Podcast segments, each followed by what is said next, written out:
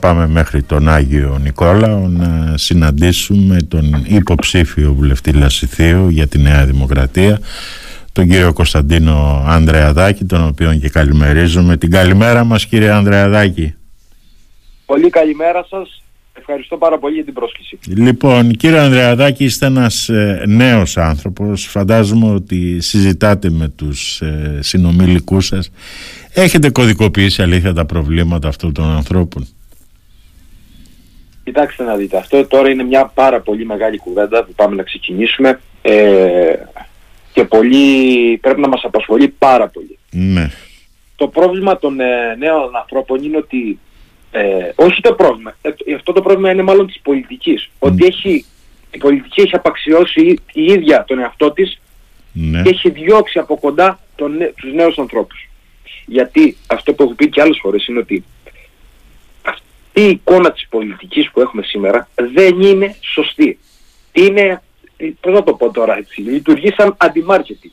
Ναι. Δηλαδή, όταν ανοίγεις την τηλεόραση, όταν βάζεις το ραδιόφωνο, να ακούσεις, για να ακούσεις πολιτικό λόγο, για να ακούσεις επιχειρήματα. Και ανταυτού ακούς ότι αφού εσύ λες αυτό, εγώ πρέπει να πω το ακριβώς αντίθετο, χωρίς να έχω τα απαραίτητα επιχειρήματα παρόλα αυτά για να το τεκμηριώσω. Ναι. Και εμείς, εγώ προσωπικά, εγώ είμαι 26, 26 ετών, ναι. προέρχομαι από τη γενιά της κρίσης. Δεν έχω ανάγκη λοιπόν εγώ να ακούσω ένα διάλογο χωρίς επιχειρήματα, γιατί ούτως ή άλλως το μέλλον μου το έχει, το έχει χαρακτηρίσει το σκοτάδι και η αβεβαιότητα. Θέλω να ακούσω επιχειρήματα. Θέλω να ακούσω λύσεις όταν κάθονται ε, αρμόδια άτομα για αυτές τις θέσεις ε, να αναλύουν θέματα.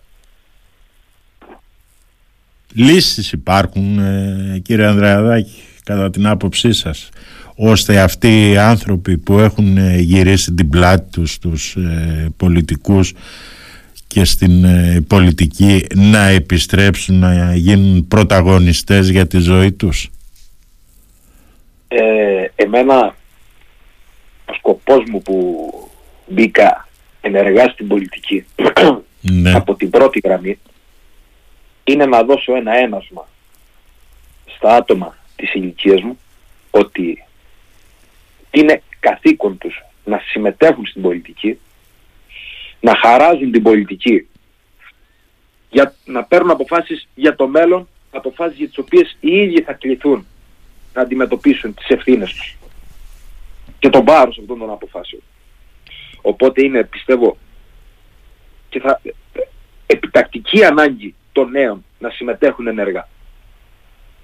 Και θα ήμουν πάρα πολύ χαρούμενος να έβλεπα και από τα άλλα κόμματα, όχι μόνο από το δικό μου. Εγώ εκπροσωπώ ότι έχω την τιμή να εκπροσωπώ το, τη μεγάλη κεντροδεξιά δεξιά παράταξη της Νέας Δημοκρατίας. Ναι. Θα ήμουν ιδιαίτερα χαρούμενος αν έβλεπα και άτομα νεαρής ηλικίας και από τους υπόλοιπους α, πολιτικούς χώρους του δημοκρατικού τόξου να συμμετέχουν στην πρώτη γραμμή α, της πολιτικής.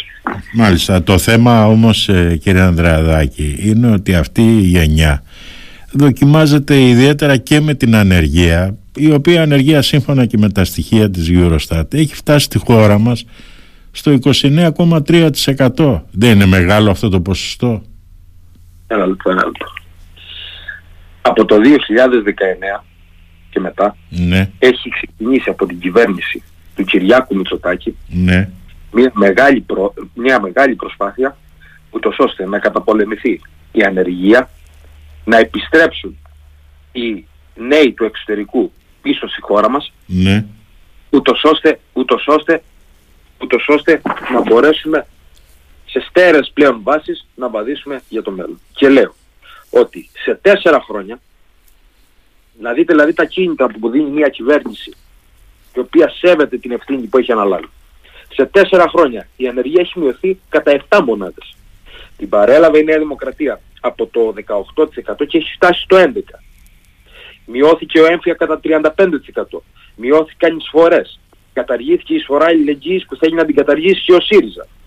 Κατέργησε το φόρο γονικών παροχών ε, και δωρεών έως 800, έως 800 χιλιάρικα. Στηρίξαμε την κοινωνία. Η, η κυβέρνηση του Κυριάκου Μητσοτάκη είναι που στήριξε πραγματικά την κοινωνία. Αύξηση 20% του κατώτατου μισθού στα 780 ευρώ. πετύχαμε ρεκόρ άμεσων ξένων επενδύσεων, ρεκόρ στα έσοδα του τουρισμού, ρεκόρ στις εξαγωγές. Αυτά, αυτά, αυτά. Είναι η κυβέρνηση του, του Κυριάκου Μητσοτάκη. Για ποιο λόγο να την, να την εμπιστευτεί κάποιος και δει ένας νέος. Γιατί; Είναι η κυβέρνηση που παρόλες τις εξωγενείς πολλές κρίσεις που πλήθηκε να αντιμετωπίσει. Το προεκλογικό της, στο προεκλογικό της πρόγραμμα δεν έκανε καμία έκπτωση. Το πραγματοποίησε παρόλες τις δυσκολίες. Και ακούω, γι' αυτό το λόγο, ακούω και λαμβάνω πολύ σοβαρά τις δεσμεύσεις, τις προεκλογικές της Νέας Δημοκρατίας. Δηλαδή, για μένα αποτελεί εγγύηση όταν ο Κυριάκος Μητσοτάκης λέει ότι φέραμε την ανάπτυξη.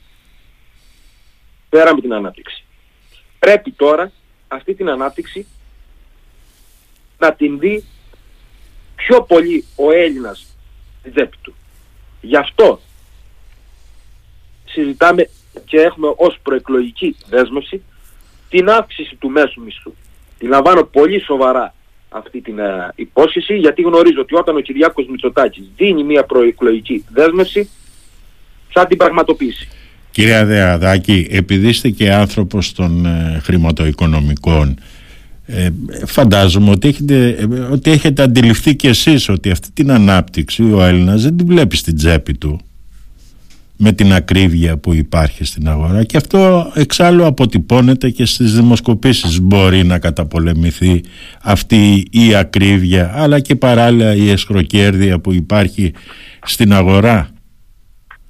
Λοιπόν, η ακρίβεια είναι ένα γεγονός το οποίο έρχεται από το εξωτερικό. Φαντάζομαι συμφωνούμε σε αυτό. Ναι. Πάμε λοιπόν τώρα να δούμε τι Η αντιπολίτευση βέβαια δεν συμφωνεί, αλλά εντάξει, να συμφωνήσουμε να πάμε παραπέρα. Ναι. Εντάξει, νομίζω ότι δεν είναι ανάγκη να κάτσω να κάνω τώρα βασικά μαθήματα οικονομίας ναι, στην ναι. αντιπολίτευση, ναι. γιατί το βασικό επιχείρημα της αντιπολίτευσης ναι. είναι ότι οι τιμές αυξήθηκαν πριν την ε, εισαγόμενη κρίση. Πριν από τον, τον πόλεμο της Ουκρανίας. Όχι, ναι. όχι, όχι, μετά, μετά, μετά, τον κορονοϊό ακριβώς. Ναι, ναι. Δηλαδή δεν νομίζω τώρα ότι είναι ανάγκη το γνωρίζουν. Απλά κάνουν πως δεν το γνωρίζουν. Να κάτσω να τους εξηγήσω εγώ ότι με, κατά τη διάρκεια του κορονοϊού είχαμε απότομο αποπληθωρισμό. Άρα ο νόμος οικονομίας λέει ότι όταν έχουμε απότομη μείωση των, των ε, τιμών θα δούμε και απότομη αύξηση των τιμών έτσι ώστε να έρθει να εξισορροπιστεί ε, η βάση της οικονομίας. Ναι. Αυτό νομίζω το γνωρίζουν, το γνωρίζουν όλοι. Αλλά πάμε να δούμε, πάμε να δούμε εδώ πέρα τι έχουμε, τα γεγονότα. Σύμφωνα με τη Eurostat, σύμφωνα με τη Eurostat που την επικαλεστήκατε θα την επικαλεστώ κι εγώ. Ναι. Ο πληθωρισμός στην Ελλάδα, ο πληθωρισμός, ο γενικός πληθωρισμός στην Ελλάδα είναι ο πέμπτος χαμηλότερος αυτή τη στιγμή στην Ευρώπη. Ναι. Και αυτό που οφείλεται, οφείλεται στα διάφορα μέτρα τα οποία έχει πάρει η κυβέρνηση του Κυριάκου Μητσοτάκη, τα οποία πλέον αποτελούν μέτρα παράδειγμα προς μίμηση για τις άλλες χώρες της Ευρώπης. Να θυμίσω ότι το καλάδι του νοικοκυριού έχει υιοθετηθεί ήδη από τη Γαλλία. Ναι. Η Ένωση Καταναλωτών Βελγίου έχει κάνει σύσταση προς την κυβέρνηση του Βελγίου να υιοθετήσει το καλάθι. Και ακούστε τώρα εδώ πέρα και το παράδοξο. Για να δείτε ότι η Ισπανία η οποία έχει εφαρμόσει μηδενικό ΦΠΑ στα τρόφιμα είδε τον πληθωρισμό, τον πληθωρισμό της να αυξάνεται τον πληθωρισμό τροφίμων να αυξάνεται δύο μονάδες εν αντιθέσει με, την, με τις Ελλάδες που πέφτει και ετοιμάζεται τώρα η Ισπανία των Ποντέμος να εφαρμόσει το καλάθι του νοικοκυριού και αυτή. Μάλιστα. Έχετε, ε, νομίζετε ότι έχει αποδώσει αυτό το καλάθι; Νομίζω ότι είναι, νομίζω ότι έχει, καταρχήν δεν είναι ένα μόνιμο μέτρο, είναι ένα ναι. μέτρο στήριξης, ναι. Έτσι ε, ώστε να αντιμετωπιστεί το πληθωριστικό κύμα. Ωραία. Οπότε έτσι πρέπει να αντιμετωπίζεται. Ναι. Πάμε να δούμε και να πιάσουμε τη, τη, να απαντήσω και στη βάση της ερώτησής σας. Αγοραστική δύναμη ως προς το ΑΕΠ. Δηλαδή τα χρήματα που έχουμε αυτή τη στιγμή στην τσέπη μας. Πάλι σύμφωνα με τη Eurostat. Την παρέλαβε η Νέα Δημοκρατία στο 66%. Εν μέσω εξωγενών κρίσεων κατάφερε και ανέβηκε στο 68%. Ήτανε δεύτερη, την παρέλαβε η Νέα Δημοκρατία δεύτερη από το τέλος έχει πάει τρίτη. Αν σύμφωνα με τους ε, υπολογισμούς του Eurostat δεν είχαμε τις εξωγενείς κρίσεις θα ήταν άνω των 70. Ερώτηση τώρα θα μου πείτε. Είστε ικανοποιημένος που παρόλο που καταφέρατε να αυξήσετε την αγοραστική δύναμη της χώρας ως προς το ΑΕΠ ε, έχει πάει στο 68% ή πρέπει να προσπαθήσουμε κι άλλο; Η απάντηση είναι αυτή, ότι πρέπει να προσπαθήσουμε κι άλλο. Και γι' αυτό, αυτό για να γίνει χρειάζεται στιβαρές κυβερνήσεις, αυτοδύναμες κυβερνήσεις που μπορούν να ολοκληρώσουν σοβαρά κοστολογημένα προγράμματα ούτως ώστε να δούμε την ανάπτυξη και στην αγοραστική δύναμη.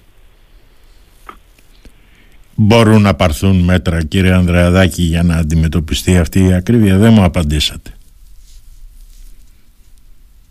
Σας απάντησα τώρα. Σας απάντησα ότι μέτρα παίρνουν, έχουν πάρθει. Και είναι κάτι το οποίο θα συνεχιστεί έως ότου συνεχίσει να υπάρχει το πληθωριστικό κύμα. Είναι, είναι ξεκάθαρη η απάντησή μου. Μάλιστα. Και ως προς το καλά του νοικοκυριού και ως προς την της αγοραστική Μάλιστα. Τώρα ε, ε, θα ήθελα να σας ρωτήσω αν την επόμενη μέρα των ε, εκλογών αν η Νέα Δημοκρατία εκεί στο Λασίθ σκοπεύει να ασχοληθεί με τα προβλήματα που υπάρχουν σε ιατρικό και σε νοσηλευτικό προσωπικό εκεί στα νοσοκομεία του Λασιθίου. Για παράδειγμα, ένας υποψήφιος μας έλεγε χθες ότι δεν υπάρχει οφθαλμίατρος ας πούμε στο νοσοκομείο του Αγίου Νικολάου. Σκοπεύετε να κάνετε κάποιες κινήσεις εσείς για να αντιμετωπιστεί αυτό το πρόβλημα από την ε, κυβέρνηση στη συνέχεια; Όποια και αν είναι αυτή. Η κυβέρνηση της Νέας Δημοκρατίας έχει αποδείξει ναι. ότι είναι η κυβέρνηση η οποία στηρίζει με κάθε τρόπο τα νοσοκομεία και το υγειονομικό σύστημα της Ελλάδας και συγκεκριμένα το ΕΣΥ. Ναι. Να θυμίσω ότι παρέλαβε 500 κλίνες μεθ και θα παραδώσει τώρα για τις εκλογές 1500 κλίνες μεθ. Είναι γεγονός αυτό που λέτε ότι υπάρχει έλλειψη ιατρικού προσωπικού στην Ελλάδα. Ναι. Και γι' αυτό με αίσθημα ευθύνης ο Κυριάκος Μητσοτάκης δεσμεύτηκε ότι το επόμενο μεγάλο στίχημα της κυβέρνησης μαζί με την αύξηση του μέσου μισθού είναι και η στήριξη του ΕΣΥ. Η ποιοτική μάλλον αναβάθμιση του ΕΣΥ. Αυτό γιατί το λέω. Γιατί με αυτόν τον τρόπο θα μπορέσουμε να προσελκύσουμε το προσωπικό, το υγειονομικό, τους επιστήμονες που τα χρόνια της κρίσης έφυγαν από τη χώρα μας βρίσκονται πλέον στο εξωτερικό. Γιατί το πρόβλημα, μεγάλο πρόβλημα είναι εκεί ότι οι θέσεις προκυρήσονται. Οι γιατροί δεν βρίσκονται όμως να τις καλύψουν. Οπότε, με αυτή τη σειρά μέτρων, με την ποιοτική αναβάθμιση των μονάδων υγεία, γιατί κάθε, κάθε επιστήμονας που σέβεται την επιστήμη του θέλει να δουλεύει και στις καλύτερες των δυνατών δομές, αλλά θέλει να έχει και σοβαρές απολαβές. Ήδη έχει υπάρξει αύξηση στις, ε, ε, στη μισθοδοσία των υγειονομικών 10%. Δεσμευόμαστε, είπαμε πάλι, για την αύξηση του μέσου μισθού στην Ελλάδα. Με αυτόν τον τρόπο θα μπορέσουμε, με ε, το συνδυασμό μάλλον αυτών των δύο τρόπων που σας ανέφερα προηγουμένως, θα μπορέσουμε και να προσελκύσουμε το, το επιστημονικό προσωπικό πίσω στη χώρα μας, δίνοντάς του βέβαια και το κατάλληλο πακέτο παρόκων. Ποιο πιστεύετε κύριε Ανδρεαδάκη ότι πρέπει να είναι το επόμενο στοίχημα που πρέπει να κερδιθεί εκεί στο νομό Λασιθίου. Κοιτάξτε, μέχρι το 2019 ο νομός Λασιθίου είχε κάθε δικαίωμα να αισθάνεται, να το πω απλά, να αισθάνεται παραπονεμένος από τον τρόπο με τον οποίο αντιμετωπιζόταν από το ελληνικό κράτος. Γιατί μιλάμε για έναν νομό ο οποίος εισφέρει τα μέγιστα στο ΑΕΠ της χώρας. Η κυβέρνηση του Κυριάκου Μητσοτάκη έχει κάνει βήματα ούτως ώστε να δείξει τη στήριξή του προς τον νομό Λασιθίου παράδειγμα με το ΒΟΑΚ, ούτως ώστε με έργα τέτοιου τύπου να τονιστεί σε μεγάλο βαθμό η τοπική οικονομική κοινωνία. Οπότε, εμείς λέμε στο λασιχιώτικο λαό ότι μία κυβέρνηση είναι αυτή που έχει ενδιαφερθεί πραγματικά για αυτό το λαό και είναι η κυβέρνηση του Κυριάκου Μητσοτάκη. Γιατί, μια και ανέφερα το ΒΟΑΚ, τι είναι αυτό το οποίο δεν έκαναν οι προηγούμενοι, έπαξαν όμως οι προηγούμενοι χωρίς να έχουν τα μέσα και τα εργαλεία να το εφαρμόσουν. Η υλοποίηση της ανατολικής πτέρυγας του ΒΟΑΚ στον ομό Λασιθίου. Έρχεται εδώ πέρα τώρα η Νέα Δημοκρατία και σας λέει ότι εμείς έχουμε και τον τρόπο υλοποίησης και τα μέσα της υλοποίησης. Και ποια είναι τα, τα, τα, τα μέσα αυτά. Η Ελλάδα έχει εξασφαλίσει, αγαπητέ μου, κονδύλιο για υποδομές ύψους 13,5 δις. Από αυτά τα 13,5 δις, τα 3,5 πάνε στην Κρήτη. Άρα μιλάμε για εξασφαλισμένη χρηματοδότηση.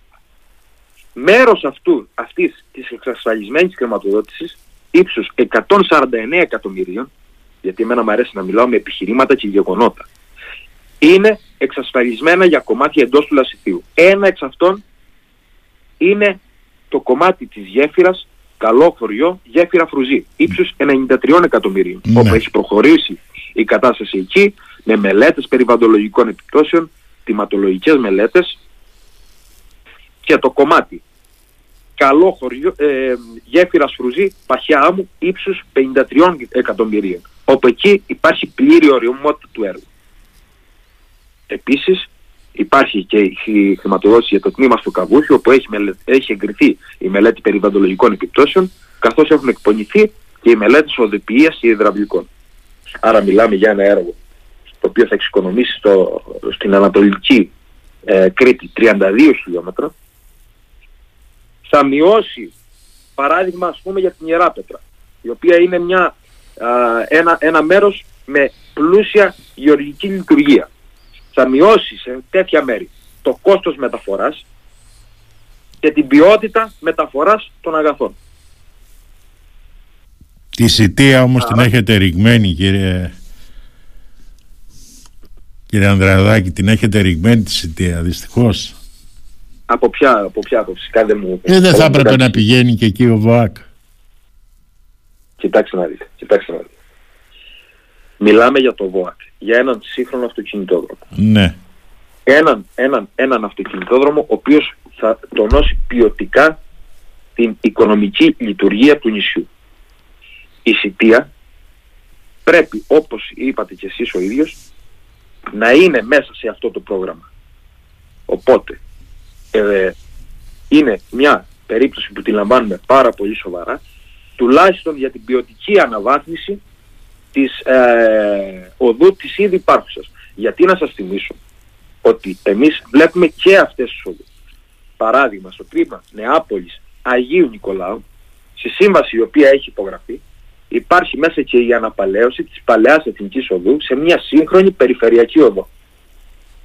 Σωστά. Οπότε με την ίδια λογική θα πρέπει να κοιτάξουμε και τις υπόλοιπες περιφερειακές οδούς ούτως ώστε να αναβαθμιστούν και να αποτελέσουν σύγχρονες περιφερειακές οδούς.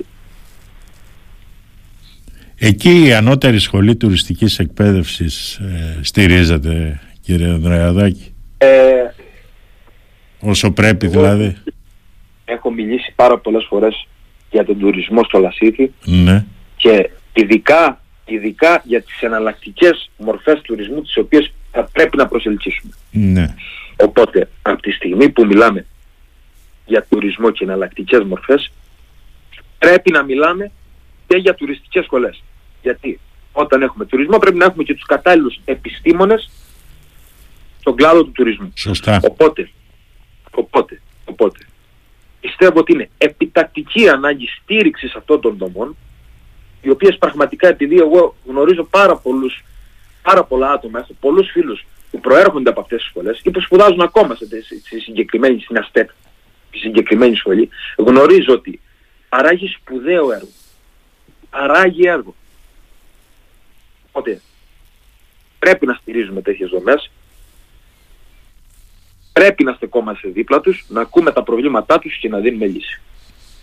Μάλιστα. Λοιπόν κύριε Ανδρεαδάκη να σας ευχαριστήσω πάρα πολύ για αυτή την ε, συζήτηση. Καλή επιτυχία βέβαια στις εκλογές και την καλημέρα μας από το Radio Me κύριε Ανδρεαδάκη. Σας ευχαριστώ πάρα πολύ. Καλή σας συνέχεια.